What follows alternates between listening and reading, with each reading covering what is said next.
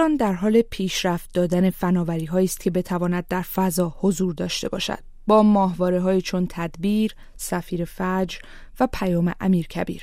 البته این برنامه مربوط به این روزها و سالها نیست. حسین آریان در بریتانیا از پیشینه این برنامه می‌گوید. پروژه های ماهواره در زمان شاه شروع شد و در واقع پای گذاریش قبل از 1357 گذاشته شد که بعد جمهوری اسلامی بعد از پایان جنگ ایران و عراق این رو پیگیری کرد. ایران در این زمینه پیشرفت های چشمگیری نداشته ولی مثل همه کشورها به حال داره کوشش می‌کنه و داره کاری می‌کنه که این توانایی ایران رو در این زمینه بالا ببره که کارهایی در زمان دوران ریاست احمدی نژاد انجام گرفت. حالا توجهش بیشتر به راکت های ماهواره بره که تا حال چند بار آزمایش کرده. آنطور که قاسم تقیزاده جانشین وزارت دفاع و پشتیبانی نیروهای مسلح کمتر از دو ماه پیش گفته بود سه ماهواره در ماههای آینده به فضا پرتاب می شوند که به گفته آقای تقیزاده به دست نیروهای متخصص داخلی و با حمایت وزارت دفاع ساخته شدند و پس از پرتاب در مدارهای مشخص قرار می گیرند.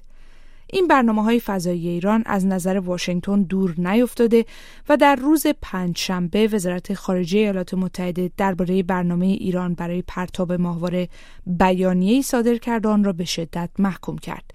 وزارت خارجه آمریکا می‌گوید پرتاب این ماهواره ها به فضا عملا با فناوری همانند موشک های قاره پیما انجام می شود موشک هایی که بنابر بیانیه وزارت خارجه با برد ده هزار کیلومتر می تواند به آمریکا هم برسد و از همین رو واشنگتن آن را تهدیدی علیه خود می بیند.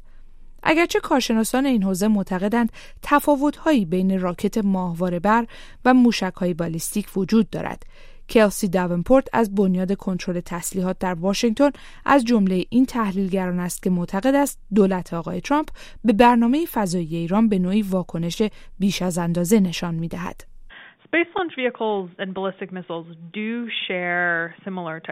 وسایل انتقال ماهواره به فضا و موشکهای بالستیک فناوری مشابهی دارند و ایران می تواند از تجربیات خود در حوزه فضا در برنامه موشکهای بالستیکش استفاده کند. اما میان راکتی که برای فرستادن به فضا طراحی شده و موشک دوربرد تفاوت‌های فنی قابل توجهی هم وجود دارد. در نتیجه اگر ایران بخواهد این راکتی که ماهواره بر است را به یک موشک دوربرد تبدیل کند باید فناوری های دیگری را هم به دست آورد. به ویژه در زمینه نصب کلاهک بر روی موشک. و پس از آن این موشک باید به طور جدی آزمایش شود تا آماده استفاده باشد.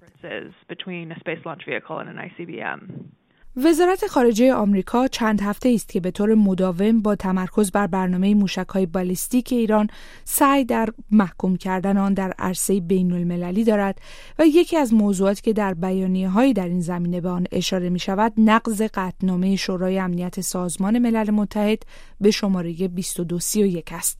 قطنامه که قرار بود از برجام حمایت کند و به ایران توصیه می کرد که برنامه موشک بالیستیک با قابلیت حمل سلاح ای را توسعه ندهد.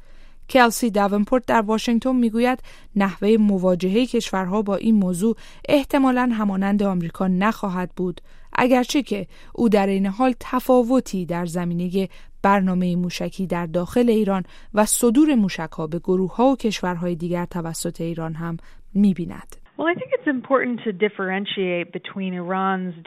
به نظرم این مهم است که بین برنامه موشک های بالستیک در داخل ایران و موضوع اشاعه که دبیر کل سازمان ملل شواهدی جمع آوری کرده که ایران موشک های بالستیک را به خارج از مرزهایش از جمله یمن انتقال داده تفاوت بگذاریم. با توجه به خطری که اشاعه موشک های بالستیک می تواند داشته باشد ممکن است کشورهای دیگر به آمریکا در محکوم کردن این اقدامات بپیوندند. چون انتقال موشک های بالستیک توسط شورای امنیت ممنوع است. اما درباره برنامه‌ای که در داخل کشور پی گرفته می شود به نظرم اروپایی ها اقدامات ایران را محکوم می کنند و در صدد پیدا کردن راهی برای مذاکره بر سر آن خواهند بود.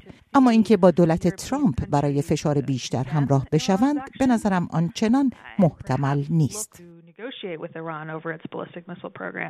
فارغ از آنکه جامعه بین المللی چگونه با برنامه موشک های بالیستیک ایران روبرو شود وزارت خارجه آمریکا در بیانیه اخیر خود ایران را بار دیگر بزرگترین حامی تروریسم خوانده و تاکید کرده که آمریکا در مقابل این گونه سیاست های حکومت ایران بیعمل نخواهد بود و از تهران خواسته برنامه موشکی را متوقف کند تا با انزوای بیشتر اقتصادی و دیپلماتیک روبرو نشود.